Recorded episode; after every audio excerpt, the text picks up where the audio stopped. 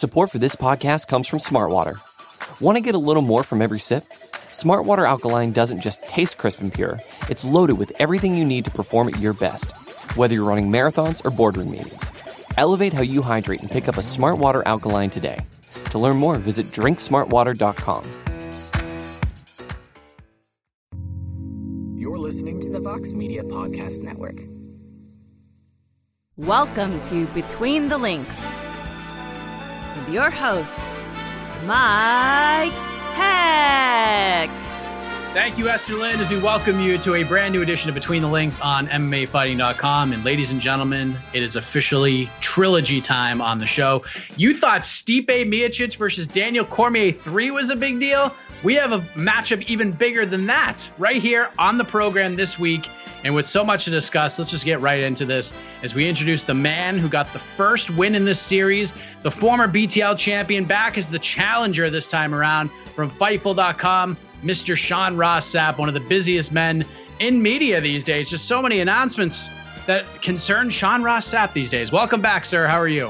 What an apt comparison, as I, by all intents and purposes, retired from MMA coverage like a month ago. We hired a new editor at the site, and then you all just keep dragging me in. You keep pulling me out. I didn't even watch this show until I was booked for this podcast, and I'm still gonna win.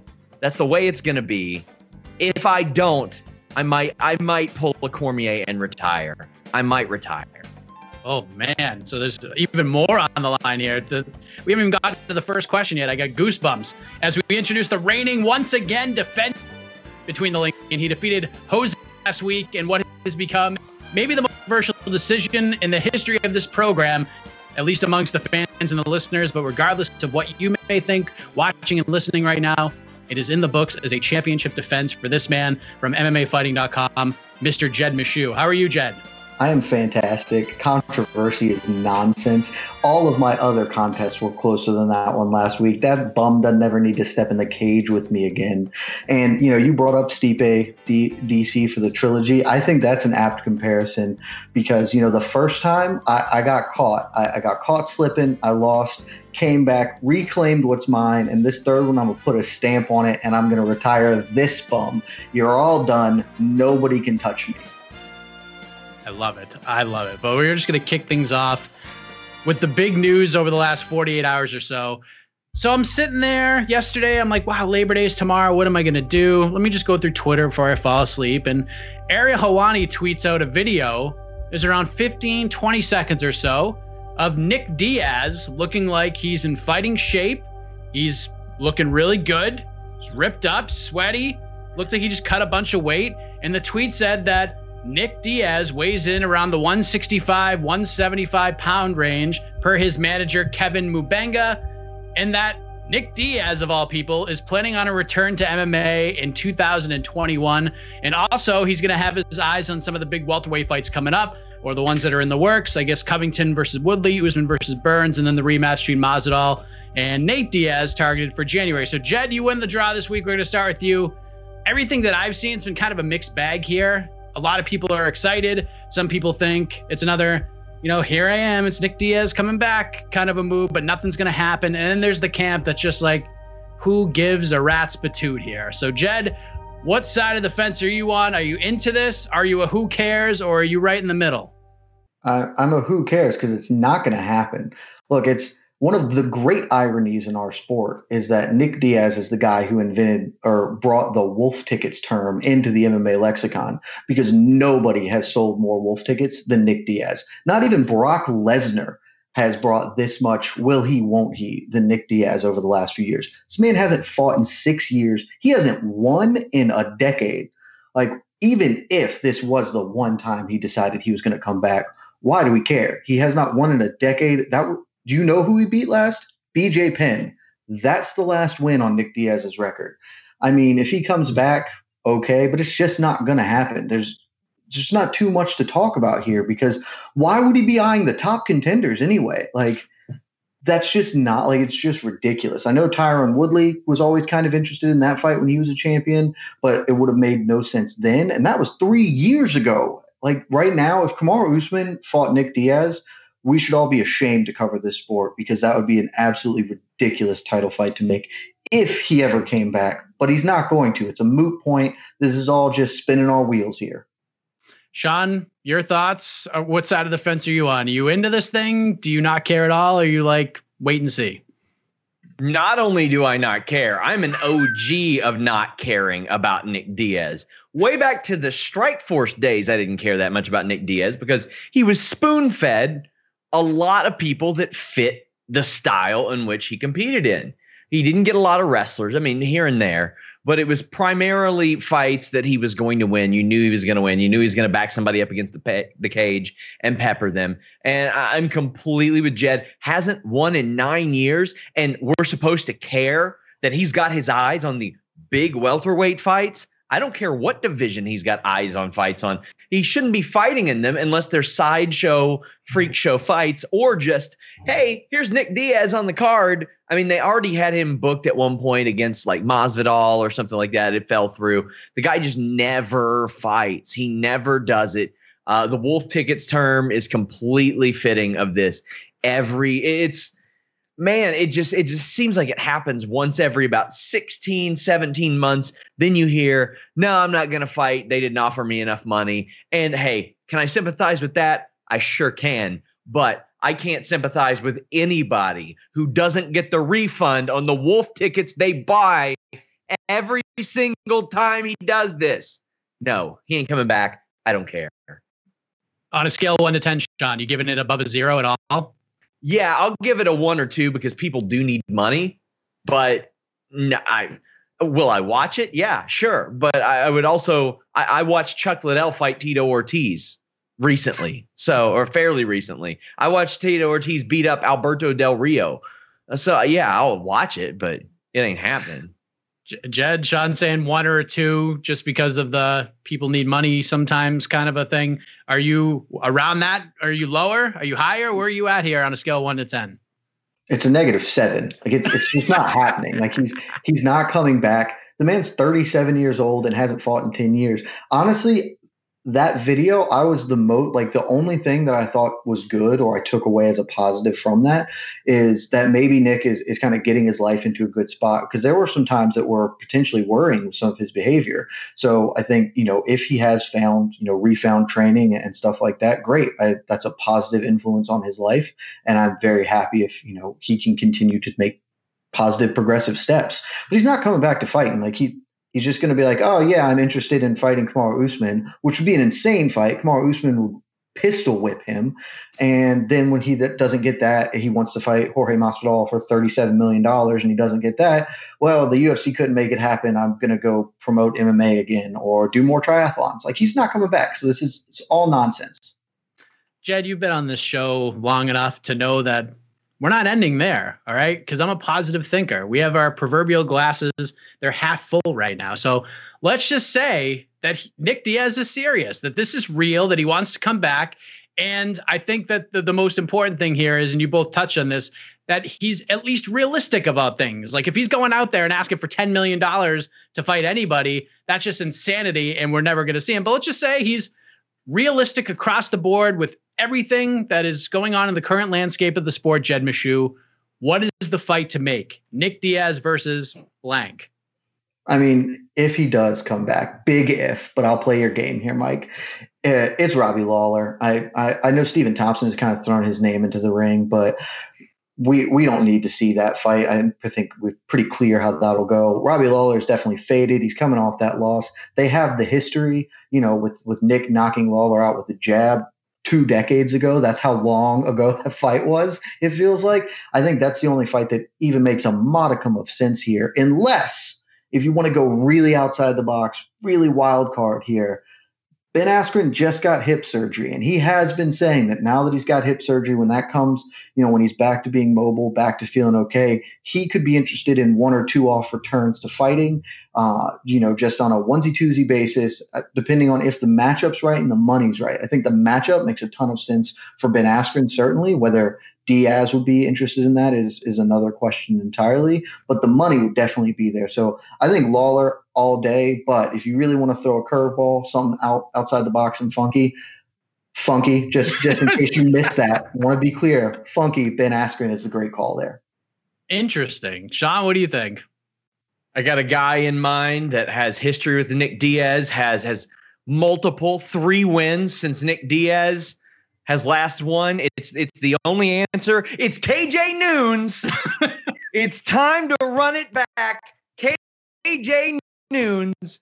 Nick Diaz, he's got a better resume over the last decade than Nick Diaz. No, actually, I never want to see that fight. I think that the good one, I would say, they could maybe Anderson Silva. Now that they're both even more washed than they were before, like maybe there's that one, because let's be real, Anderson Silva, they're not gonna, if he wants to fight again, they'll let him fight again. Yeah, I wouldn't hate the idea of them like throwing Pettis at him too, just because they can say a former champion against Nick Diaz or something. That sounds like what they'd do. Long live KJ Noons. That is hilarious. I guess I'm going to put myself as cautiously optimistic when it comes to Nick's return. I'm not all in, but I feel like it may happen more this time around than it has in the past. But I'm at the point now that if it doesn't happen now, I never want to hear his name again unless he's cornering Nate. And we don't even know if Nate's going to freaking fight anymore. But at that point, like 3 years ago, I know. I wouldn't mind him to return. He's going to have to re-enter USADA, and so that means we have at minimum 6 months for him to be back, which means it can never happen. It will never happen. I also wouldn't mind Donald Cerrone if he moved up to 170. That seems like the kind of fight that the UFC would like to make. And it's the kind of fight I would like to watch too. I would like the idea of watching it because it wouldn't make it into the cage. Did Nick actually like flat out retire though? Like, did he say like, I retire? No. So he's still like, because I know he got suspended from USADA like a couple of years back because the whereabouts tests and stuff. Is he like not in the pool at all? I just assume that he hasn't. Like, why would you intentionally be in the USADA pool for 6 years without fighting? That would be actual, I think Travis Browne's still in it, isn't he? I can't possibly believe that's true. Yeah, I'm pretty sure he was when Ronda was in WWE at the very least. That would be mind-boggling. Yeah, and I think Ronda was for a while, and then all of a sudden you started to see no tests. So and UFC won't comment on it. But no, I think Diaz didn't he owe a big fine and never ended up paying it either? Yeah, he was given like a lifetime ban and like $10 million fine because USADA is insane. It's just like, you think one going to last 6 months with a program that he actively despises and has treated him poorly? This is all, he's never coming back. Yeah, well, Travis Browne is absolutely still in the USADA pool. He's been tested twice this year. Wow, is Nick in there? You're pulling it up. I'm putting John it up. Work. Call Travis Browne and ask him why. Okay, Nick Diaz has been tested twice this year. Ooh. 3 times last year. 3 times in 2018. Are you sure that's Nick and not Nate? It says Nick, and Nate's been tested twice this year as well. Why would anyone give up their privacy to not come back to fight? They climbed up Elias Theodorou's fire escape to tap on his window and be like, hey, and he had a free Nick Diaz shirt on when they did it too, which is kind of funny. That is hilarious. Wow. I am stunned by that revelation. This is unbelievable. We're 16 minutes in the show. We have our first revelation. This is beautiful. I retired from coverage, and I'm giving you guys the USADA scoops. What's going on here? I don't pay attention to USADA because I think it's a broken, useless waste of money, and I hate it. So as far as I'm concerned, USADA doesn't exist. Sure. I'm going to give the points to the challenger here just because he did so much work. And that was an enjoyable round. Could have gone either way, but I think Sean just had to put in the extra effort, and it paid off for him. So he's on the board. As we move ahead, we go from Nick Diaz to a look at this past Saturday night. Alistair Overeem puts a stamp on a shortened and condensed UFC Vegas 9 lineup with the 5th round TKO finish of Augusto Sakai. He won again. He's finished 4 out of his last 5 victories. He was 4 seconds away from having 5 wins in a row before the Jairzinho fight ended the way it ended. And this guy just continues to do his thing at 40 years old. So Sean Ross Sapp, we're going to begin with you. Where does Alistair Overeem go from here? Because with his experience and his resume, it's not a lot of fresh options here at the moment, right? A motivational speaking tour among every late 30s MMA heavyweight that exists. He can say, you can do it. It doesn't matter if you get knocked out repeatedly in progressively embarrassing fashion. You can come back. You can be relevant. You can succeed, because not only has he done it, he's done it after multiple bouts of this. Like Bigfoot, Travis Browne, Rothwell, he came back and he did really well. Then he did it again with Ngannou, Blaydes, even Rozenstruik.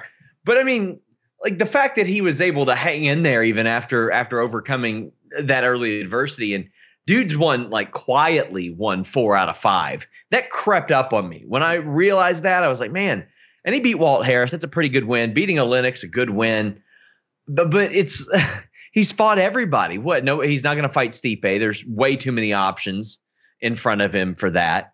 Brock's a free agent and he ain't coming back. That ain't happening. I'm sure they would love to have him liver kick Brock Lesnar and make right in the diverticulitis again. So I don't know what's left for him. Rozenstruik already happened. Blaydes already happened. So I'm looking there and I'm like, maybe Derek Lewis, maybe that would be a good one. I think that Overeem would probably bring the fight to him. And when people bring the fight to Derek Lewis, it brings the best out of Derek Lewis. So that's probably the direction I'd go. Jed, what do you think?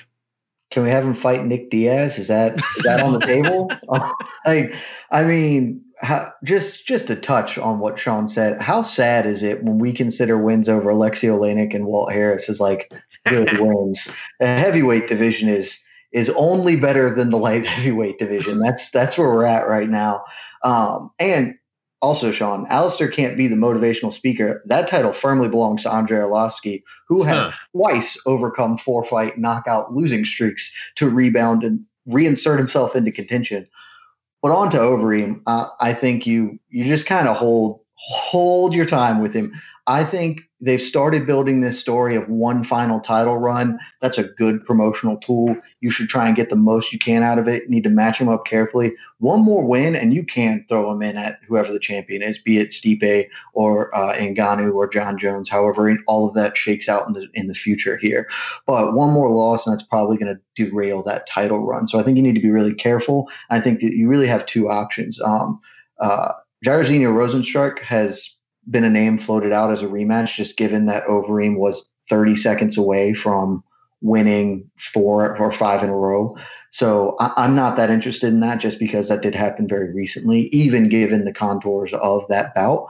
I think Derek Lewis, maybe there's some heat there just because of the tweets over the weekend. But no, for me, run it back with Junior Dos Santos. JDS is in that weird state of his career where he's also just going to keep fighting. He keeps looking okay until he gets knocked out, very Chris Weidman-esque, if you will. And I think, they had a good fight back however many years ago that was at this point. I think you run that back. It's a winnable fight for Overeem. Two legends. You can headline a main event, or you can main event a fight night card with it, or co-main a pay-per-view or something like that. Think that makes a lot of sense. Basically, you just want to keep Alistair on ice as much as possible, and then sometime middle of next year, just run him into a title shot over whoever has the belt, give him that last hurrah, that final send-off, and give your champion a potential, to make a big statement win over a legend in the sport, a future Hall of Famer, because that's what Alistair Overeem is. Even never winning a UFC belt, that guy's a first ballot Hall of Famer in my book, certainly, and I think in the UFC's book as well. So I think that's where you go with him. Pretty simple, straightforward stuff, really. Jed, let me follow up with you, because obviously we've seen the comparisons on Twitter. We look at the physique of Overeem back in the day to where he's at now, and people love throwing those split shots out there. But he's obviously a different guy. He's a different fighter, and his game plans are much different than we would have seen maybe a decade ago. But however it is, like, he keeps getting dubs in the UFC. Like, he keeps winning fights. Like, what do you equate that to? Like, when most guys his age are fighting, they're on the decline. He's on a run right now. Why is that? Is it just because the division is, as you said, just only better than the light heavyweight division, or is there more to it than that? Well, first, his physique, he's 40 years old. The man looks phenomenal for years old. So if you're coming at him over that, like, yeah, everybody looks better when they're 30 than they're 40. That's just how life works. Sorry. But I mean, I think some of it certainly is just that heavyweight is a bad division, but I think heavyweight is interesting in that capacity because it is kind of a bad division, but it's maybe the most unique division because experience matters more than in any other division because everybody can turn the lights out, flick of a switch. It's hard to sustain success. And if you have the tools and the traits and the experience to do that, that's not going to go away. Neither is your power. So you can, when you see legends fight, when you saw Anderson Silva fight, I guess later in his career, he was still getting wins with craftiness and guile, even as his physicality maybe declined some. That's more evident in heavyweight. And I think that's what you're seeing with Overeem. This was one of the best physical specimens that's ever competed in the sport, but he was also low-key, incredibly skilled all around. This is a K1 champion and an incredible, unbelievable grappler. He actually hasn't used his grappling as much as he probably should have. He only resorted to it when it became necessary. So I think the fact that he is really smart and kind of knows how to pick his spots and maximize the tools he still has at his disposal really helps him, especially as he's taking on, guys like Augusto Sakai who don't have that wealth of knowledge or, all credit to him. Sakai looked good, certainly early on in that fight, but really he got out experience because, after toughness, which I think is actually the most important trait to have as a heavyweight, I think experience is the next best one. And that's why you get so many long in the tooth veterans who can hang around for 10, 20 years in this division. Sean, what do you make of Overeem's recent success here? Well, I mean, I like it because it's good for the relevance of fight cards. And as Jed said, he could headline a UFC show with that. It doesn't matter who he fights. We've seen the UFC. They'd headline Overeem versus Parker Porter if they could get away with it. And they could because they booked the shows. They would put him against anybody they could. I love that he's successful because he is a relatively big name within that division. And as Jed pointed out, Walt Harris, Alexey Oleynik, those we consider those good wins these days. And Andrei Arlovsky he hangs around. The UFC pays the man $300,000. Because he used to hold a championship 15 years ago. That's the state of the heavyweight division. That's how desperate they are for anybody with a familiar name to be thrown on some of these cards. So I think it's very good for the UFC. And the fact that these fights usually end in pretty spectacular manner with Alistair Overeem, that's about all I can ask for out of a guy at his age, his experience level, and what he's got left. True or false, Sean Ross Sapp? Alistair Overeem will fight for the heavyweight title once again before he calls it a career. Oh, man. I don't think he'll retire. I think he'll hang on till he's like 45. I think somehow he does end up by hook or by crook. I don't know if it'll be like a deserved thing. It might be this guy walked into a chainsaw and now he can't fight type of thing. But yeah, I think he will. Jed? Yeah, I think I actually definitely think he does. And again, it's not going to be a Francis Ngannou title shot where there's no way to deny him, but he'll get one on the back of what he's done in the sport and maybe good timing. Maybe John Jones gets the heavyweight belt, and that's an interesting fight in that capacity. But I mean, this guy's done everything in the sport, literally everything you can do except for win the UFC title. And I think they're going to repay him for that. He has 5 former UFC heavyweight champion on his resume as victories. Like, that's more than anybody else, except for, as far as I can tell after I looked into this, Fedor has 6. Like, it's Fedor beats 6 former UFC heavyweight champions, and Overeem has beaten 5, and JDS also has 5 with him there. So I mean, that's an incredible resume, and he's given so much to the sport. I think they just sort of give him that Dan Henderson style, oh, you got to win? Sure, title shot, let's do it. Yeah, to be fair, we don't know how many former UFC champions are included in John Hess's 200-0 record before he got to the UFC. Like, he could have beaten a lot of these people on the come up. They just didn't keep records that well back then. That's a great point right there. There was no tapology in SAFTA. Look at Sean trying to sneak in there and try to win this round the last 5 seconds. My career's on the line, okay? You're like Ric Flair right now. I love it. But, you know, honestly, it's been amazing to just watch Overeem continue to do his thing. He just goes in there and he fights, and he's winning a hell of a lot more than he's losing. So you got to take your hat off to him, just like I will take my hat off to Jed Meshew for winning round number 2. Even though he had a great reference, Sean Ross Sapp at the end, well played. But Jed just had a great round there. He was on fire. I'm going to have to bench both K.J. Noons and John Hess. They're not up there on my depth chart anymore. I think that's a good decision. I'm just going to go and say probably a smart plan. The K.J. Noons one was tremendous. that kind of put you over the top, if we're being honest here. But let's head to our third topic of discussion, and let's talk about Saturday as a whole. Okay, so the entire week was bananas, as most of you know by now. So Thursday we have the virtual media day for UFC Vegas 9, and by the time it was over, maybe an hour later, I confirmed that the UFC already had new plans for Sajara Eubanks, who was scheduled to fight Carol Rosa on Saturday, that now she's going to fight Julia Avila on the next card this coming Saturday. So Julia was supposed to fight Nika Montano like 3 different times. October 3rd in Abu Dhabi was the latest date. Montano, after having COVID, was having issues trying to get a passport. So they make the switch. Carol Rosa had a bad weight cut, so Eubanks fights Avila this Saturday. So this is a kind of a typical thing. Like, it's not really by definition outright pandemic related, but later on that night, Brian Kelleher takes to social media and says that he's got another fight. Kevin Natividad was out. So I reach out to Kevin's team. I'm told, no, he's fine. It's a false positive. He took another test, came back negative. We're good to go. Kevin's going to fight. So Kevin weighs in. Looks like we're a go. They did have Ray Rodriguez as a backup, ready to go. He makes weight just in case. And Saturday afternoon, we find out Rodriguez is in and Natividad is out. And then it was just like a domino effect. Thiago Moises versus Jalen Turner off the card. Marcos Rogerio de Lima versus Alexander Romanov. That is off the card. So we're down to 7 fights. Jed, I just spoke more in those last minute than I probably spoken on this entire show combined, but a lot to unpack there. But let me ask you this. We understand that the UFC and ESPN, they have an obligation to put on X number of cards during this deal every year.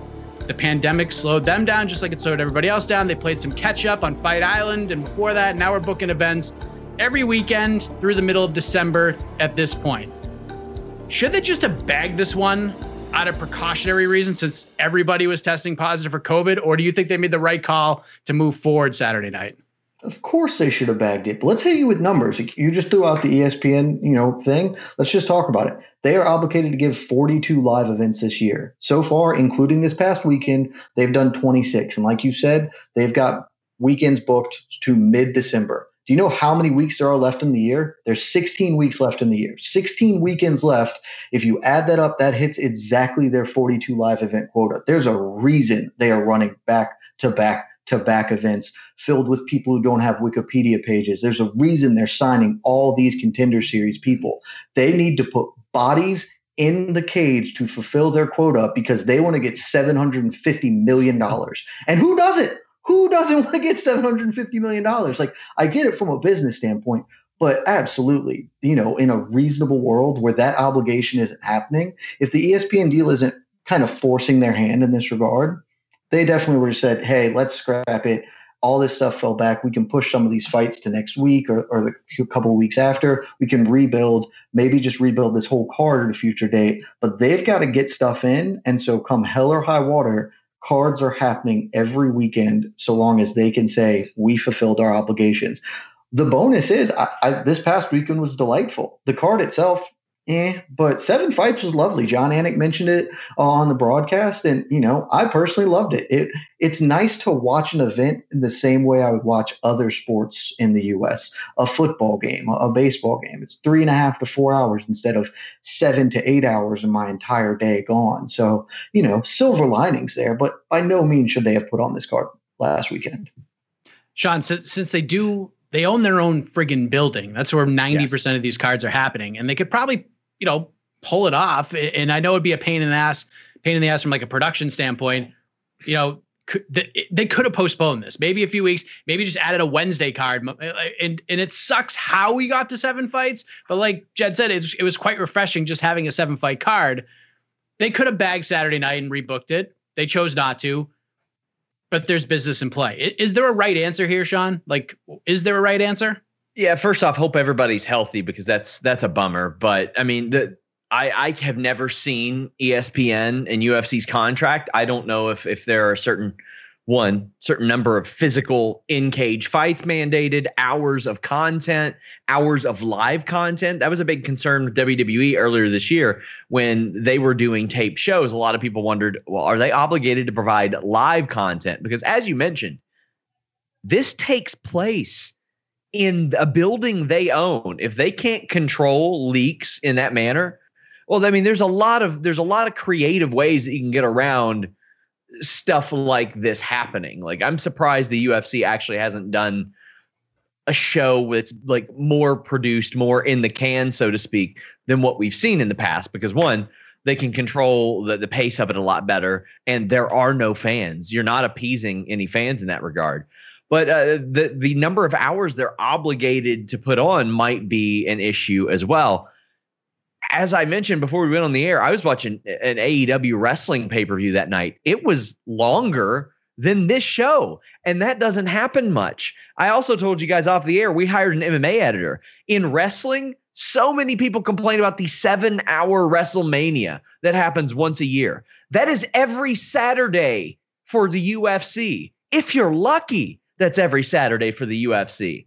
And if you watch the post-fight press conference, God forbid it ends before 3 in the morning Eastern time. Like, you're talking about a weekend commitment at that point instead of something that you should just be able to sit down and enjoy. And that's what this show was. I watched it today and I got through the whole thing in a very reasonable amount of time. And it was refreshing. I didn't feel like it was a chore. Like, I was sitting around and waiting. Now, also, I didn't have the downtime between fights, but I'm glad that they did it, and I hope that them doing this showed them that they don't need to do things the way they have, even though they will continue to do so. What can be done, Sean, from like a logistical standpoint moving forward? Like, the idea of like having fights in the can is a pretty damn good idea, but this is MMA media, and that the results of that stuff will get out just as quickly as the pro wrestling ones do, if not faster. So yes, this is, I mean, what happened this past Saturday is probably going to happen more and more over the next several months. Like, is there anything that can be done? Like, I mean, you can have more backups ready. I mean, but like, what can you do to like improve this, or at least have some sort of plan here? Also, I mean, you got to report the results to the athletic commission. The athletic commissions generally report those results as well. So some issues there, but I mean, like earlier in the day, even to where they wouldn't necessarily get out as much. But yeah, media would be an issue there. To me, you want the product that draws the most people in. And I think the way that the UFC views it is, well, if people don't want to watch those prelims, they just won't watch them and they won't care about them. And I think most people are like that. Like, we that have covered this stuff, we have to sit through everything, and we view things in a much different manner than the casual fan who might not even know that prelim fights exist, for the love of God. They tune in when they see it up on ESPN and they're like, yeah, cool. What can they do? Pacing is as good an answer as I can provide, but really it's putting on fights that matter. Putting on fights that matter are ultimately what draws me to a card and make me decide if I'm going to watch it or not. What do you think, Jed, during this crazy time? Because I mean, if they just kept rolling out 7-8 fight cards, I'm fine. Like, I'm good. Let's party with that. Even if they did like multiple times a week, they sprinkled in a Wednesday card or a Thursday card, I'm cool with that too. But like, what do you think they should do during this crazy time so we don't go from 12 fights to 7 fights in a matter of a 48-hour span?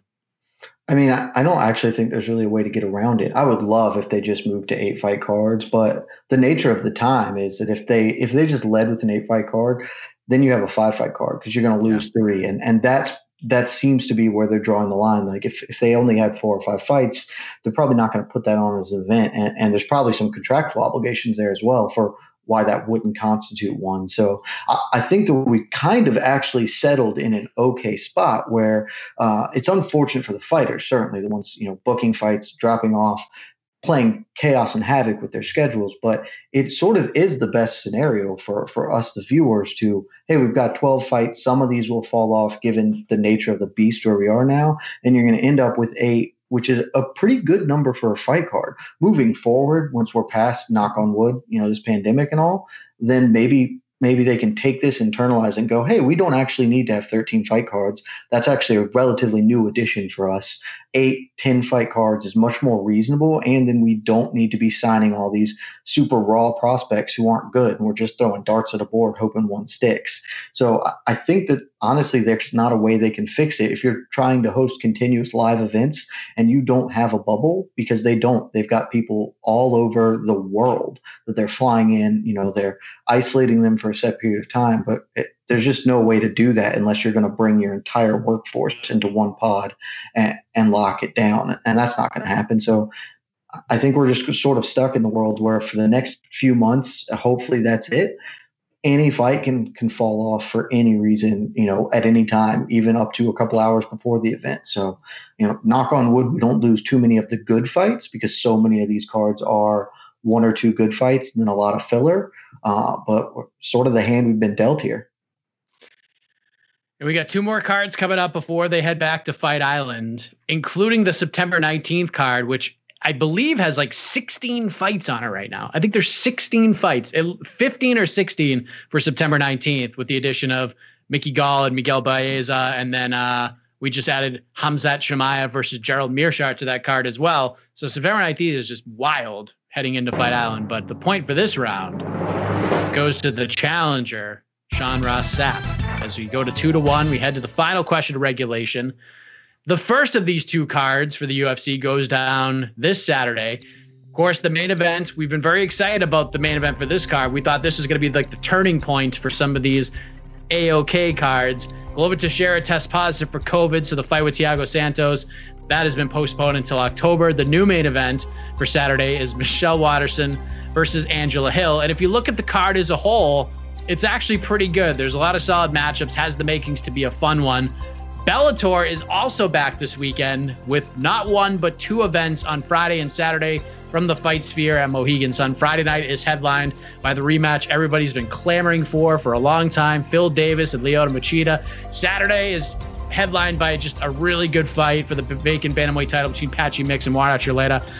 Sean Ross Sapp, I know Bellator has two events here, so it's almost like it's not even fair, but because the UFC only has one. But let's just say, like, you took the top 7 or 8 Bellator fights and matched it up with the UFC's best 7 or 8 fights. Who has the better slate this weekend?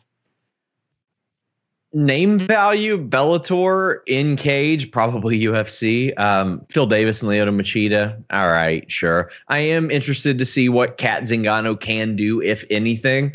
I always like watching Ed Ruth fight. You got Rafael Carvalho and Tyrell Fortune on that show. Even Leslie Smith on there against Amanda Bell, who a lot of people might remember used to beat horsewomen all the time in her spare time, used to do that. Juan Archuleta, I like watching him. John Fitch once gave us the quote that he found out wrestling was fake and cut the wieners off of wrestling figures because they were not men. They were not real men. So I'm very excited to see him fight Neiman Gracie, just because also I want to see Neiman Gracie tested in that regard. Love watching Liz Carmouche too. However, over on the UFC card, I look up and down and I was like, all right, you have more people that are near real MMA relevance, at least, and some that aren't. They're just kind of hanging on. I mean, we're not talking like anybody's going to get a title shot off of this card or anything, but for name value, I'd go with Bellator. Or for in cage, I think the better fights are going to be on the UFC show. Jed, what do you think? I think this is UFC all day. Like, the Bellator has that problem that Bellator faces a lot, whereas they have half of a good fight. So they've got a lot of names that people may recognize, either from, you know, past accomplishments or potential future stars like Tyrell Fortune. But the other end of the B-sides of all those fights, there may be maybe two good fights collectively across the event that are something interesting. Like, realistically, everything else is, hey, this guy's, you know, this guy, tune in for this guy. He's going to beat some dude you never heard of. It's not that compelling to watch. It's sort of part and parcel of what Bellator does. They sometimes give us great legends fights and stuff like that that are make us feel bad but excited and interested. But the other end of it is when that's your body of labor you're just going to have some nights like this. And that's, you got two of them for the Bellator event. This UFC card, you know, we were talking about this a couple of weeks ago because, again, I've been defending my title forever because I'm a great and wonderful champion. You, as you said, this was the card we were excited to look forward to. And it only got better when we added Ed Herman, Gerald Meerschaert.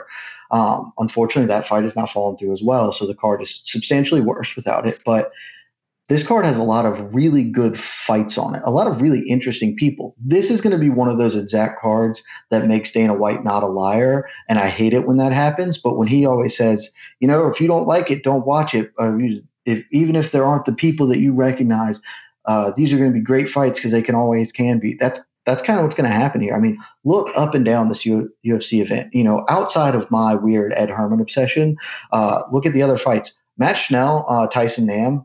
That's going to be a banger. Flyweight usually is fun anyway, but that fight's going to be awesome and exciting. I love Frank Camacho, Brock Weavers. That's kind of a weird and interesting one. Brian Barberena doesn't know how to be in a boring fight. Roosevelt Roberts, Matt Favola, great. The co-main event, Kamaru Usman, Otman Azaitar is actually like a good fight as well as a fun one. So, I mean, I think up and down, there are just a lot of good, exciting fighters on the UFC card in competitive matchups. So if I only got to watch one, I'm watching the UFC event all day, even without what would have been the uncrowned light heavyweight champion. That's the fight we lost. You didn't mention that it was for the title of the best light heavyweight in the world. And we've lost that fight now. We're going to get it back in the future. But for a couple of months there was going to be a true light heavyweight champion before Dominic Reyes ends up taking that belt from Jan Blachowicz. So we go to one of my favorite parts of the show, especially when you're both on at the same time. Jed, let me start with you. You mentioned that Camacho versus Weaver is fun, but kind of weird at the same time. But what's sort of the under the radar slobber knocker that you have circled this weekend? I like I said, man, this card has a lot of really good ones.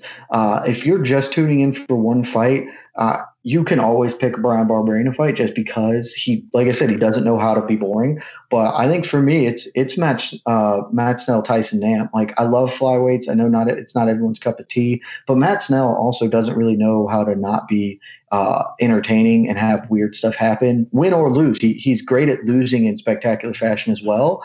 And that's really what you want when you're looking for a sleeper fight, is someone who can win in impressive fashion, but also knows how to lose in really devastating fashion. It's a talent to lose spectacularly, and Matt Favola absolutely has that.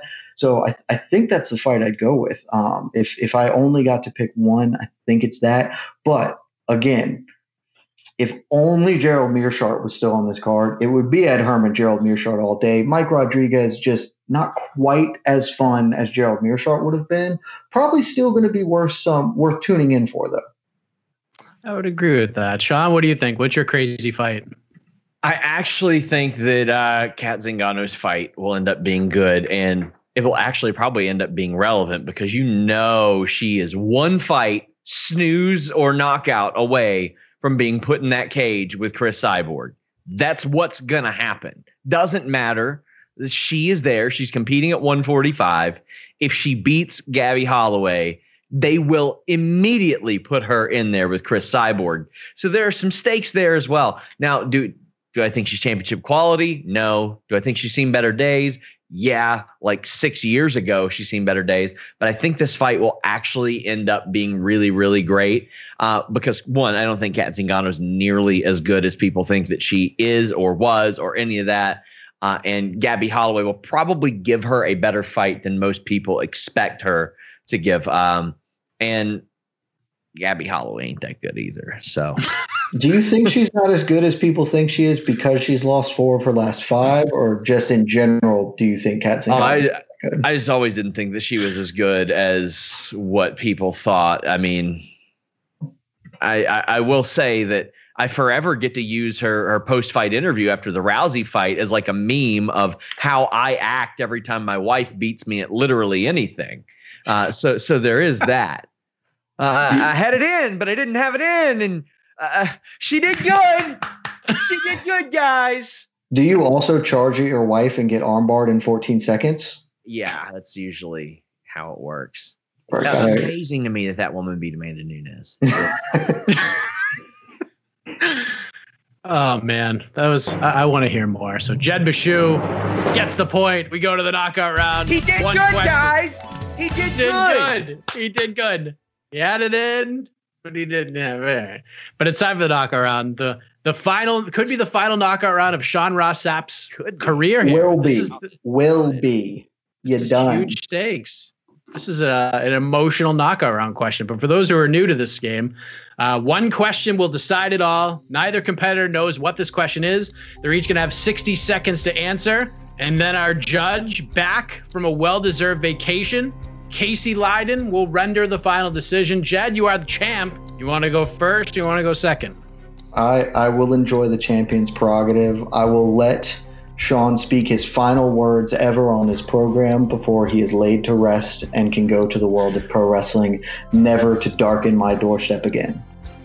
All right, Sean, here's the question. We have, for a while now, we have been wondering what the next move would be for one Khamzat Chimaev after Fight Island. It's been pretty quiet for the last few months, but all of a sudden, Dana White comes out and speaks to the media after weigh-ins on Friday and says that the UFC is looking to book a fight between Khamzat Chimaev and Damian Maia in October, which is interesting, right? But it turns out that Chimaev has already agreed to another fight on September 19th against Gerald Meerschaert in Las Vegas at 185 pounds. So he's going to do that, fight Gerald, then he's going to turn around and go to Abu Dhabi and fight Damian Maia. So my question is, what do you make of the UFC booking Khamzat Chimaev in two fights, in two different weight classes, in two different parts of the world within 3 to 4 weeks' time before one has even happened? Plus, did they get this right in terms of opponents? I know there's a lot to unpack here. 60 seconds on the clock and go. This is way too ambitious. Gerald Meerschaert is the right opponent.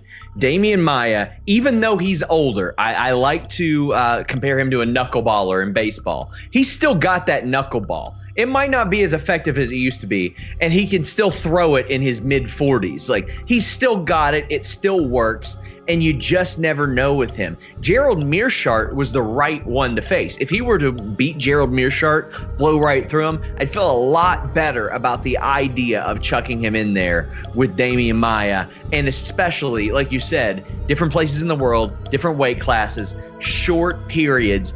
This rarely works out in the way that you want it to work, either on the amateur, professional low levels, or the professional high levels. I think maybe it worked when they thought that John Jones would beat Shogun, or I think he beat Bader and fought Shogun. But they even waited until after the fight to announce that. Just wait until after the fight. All right, Jed, same question for you. 60 seconds on the clock. We're talking about a guy who may have been your fighter of the year after Fight Island. He was mentioned in your discussion, but now he's back with not one but two fights on the books. Your thoughts? Go. I love it. I love ambition. And the UFC so rarely goes out on limbs or does anything ambitious or fun because they can play it safe. I think, like, you run a flag up a pole. You know this guy's someone you want to build behind. Go ahead and say, we're booking him these three fights. Do another one after Damian Maia. You know, Sean's idea that if he gets through Meerschaert, then announce it. He's going to get through Meerschaert. Meerschaert was going to go hammer and tongs with Ed Herman. He's going to get whooped up on by Chimaev. That's a done deal. So it's totally okay to just stake your claim. Hey, this is our guy, and we're going to pair him, 1, 2, 3. The Maia fight, if they were to invert this, Maia's a real dangerous one, so I'd be a little more concerned about that. But no, I think this is perfect. I love that they are taking a stand saying, hey, this guy's our guy. He wants to fight every weekend. We're going to let him. We're going to push him. And, if he does this, if he beats both of those, maybe he is the fighter of the year, because 4 wins, come on, that's really impressive. All right. Meerschaert beat Daron Wynn in amphetamines, for the love of God. Ron Wynn's 5 feet tall and not from Russia. Put some respect on his name. Beat a man on amphetamine. Gentlemen. We have a minute timer for a reason. The judge is getting a little heated here. Punches that real quick before we go to Casey. Casey, I want you to listen to my words very closely, okay? What these gentlemen are about to say has nothing to do with the scoring. All right. You heard their 60 seconds. I'm just curious to get their thoughts on this. Jed, as of now, they're saying that this is Damian Maia's final fight of his career, that he is done after this fight. Is this the right fight to make for Damian Maia? Do you feel like this is kind of a lose-lose for him? Because if he beats Chimaev, he beat a can that was overrated. You know how MMA is. And if he loses, then he goes out on a bad loss to a guy that has only had 2-3 fights in the UFC. It's a terrible final fight for his career. I'm not sure it will be, but I mean, every legend needs to go out fighting other guys of his same caliber, his same duration, his same status in the sport. So Nick Diaz, to run it all the way back to the first, would be a better final fight for Damian Maia's career than this. But, you know, maybe they just want Damian Maia to go out on his back and bolster the new talent, I guess. I think it's bad for Maia. Maybe if he can beat him, good for Chimaev in the UFC. No, because listen, pro wrestling, the guy who's going out, you put the new guy over. That's just the rule. It's an unwritten rule. It is what it is. MMA is different. You kind of want that happy ending. We're hoping for that for DC. We didn't get it. Is this cool? Because I mean, there's a lot of options you could have done for Khamzat Chimaev here without having it be Damian Maia. Sure, there's a lot, and I mean, the upside is you beat a guy that's challenged for a title multiple times. If I'm Damian Maia, I don't want to retire during this era. To bring a pro wrestling reference, he can be the Saudi Arabia Undertaker, just compete in Brazil once a year until he's 47, 48 years old. Throw him out there against a half decent guy that if they beat Damian Maia, good. They beat Damian Maia. Otherwise, the old man gets a win. I think this is bad. I mean, he was fighting Gilbert Burns a few months ago, and they're throwing him out there against another slaughterhouse. Man, that's rough. It's rough, man. Yeah, this slaughterhouse, you don't know if he can beat Gerald Meerschaert. Well, I don't know. Is he going to be on amphetamines or not? I can't speak for Gerald Meerschaert. Okay, I can't make like that. I'm not ruling anything out then. Gerald Meerschaert would never do such a thing. So John Hess was for sure on amphetamines. I'm just throwing that out there. Remember, case has nothing to do with anything. No names. After the 60 seconds, it goes away. But now, Casey, we haven't heard your voice. You are back from vacation. It's time to crown a champion for the match of this trilogy. 2 out of 3 falls. It's like the Hart Foundation versus Demolition at SummerSlam 1990. Who will win? Time to turn it over to the Honorable Judge E. Casey Leiden. Casey, you've heard the closing arguments. How do you rule? First of all, great match, gentlemen. Great match. Very. I don't know about the a lot of the. There's a lot of after the bell punches and barbs in there, but and I have to. It's hard to ignore all the amphetamine talk. That was. But I gotta be professional about this. And still, Jed Meshew. Come on, home cooking. Wow. He pushed me to the edge, but champions, hey, sometimes you got an eye poke, just like Stipe, but you keep the belt, and that's what matters. Wow. Casey, why? I actually, as much as I like to shit on Dana in the UFC, I actually like exactly, I love what they're doing with Chimaev right now. I think, I just think this is the way to go. This is actually promoters promoting fighters.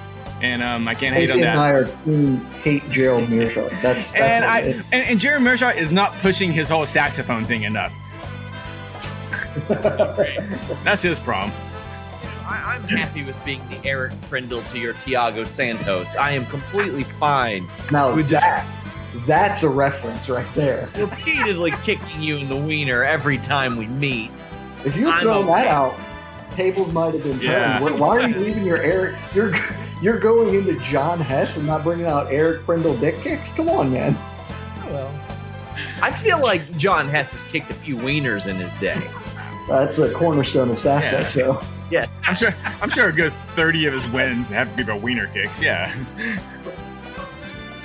Oh, man. Jed, after that crazy battle, you get 30 seconds to talk about whatever you want to talk about, good, bad, and different in the sport of MMA.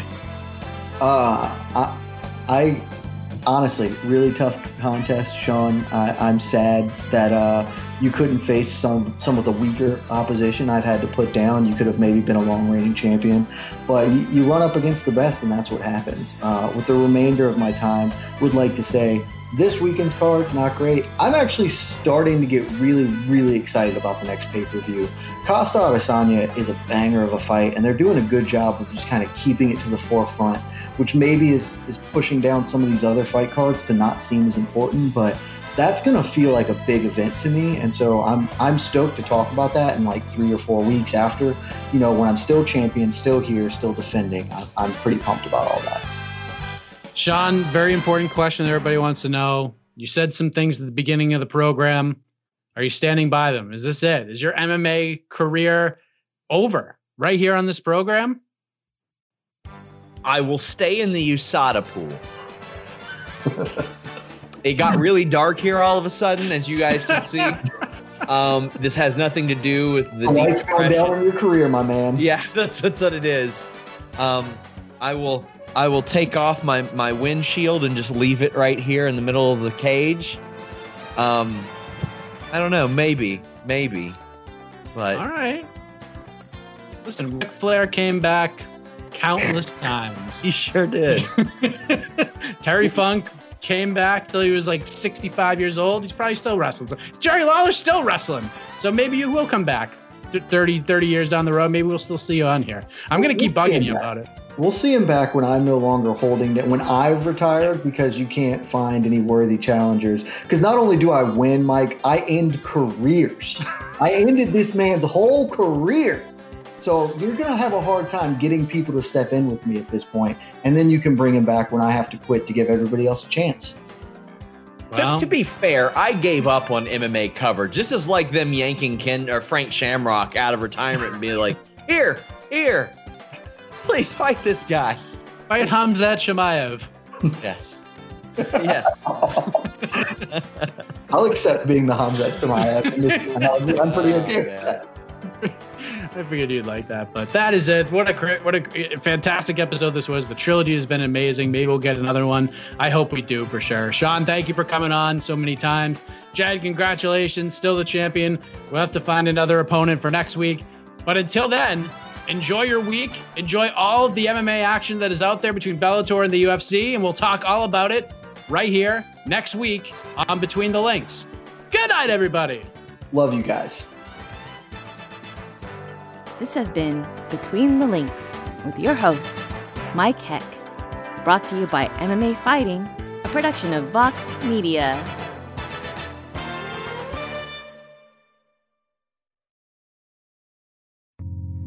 You're listening to the Vox Media Podcast Network.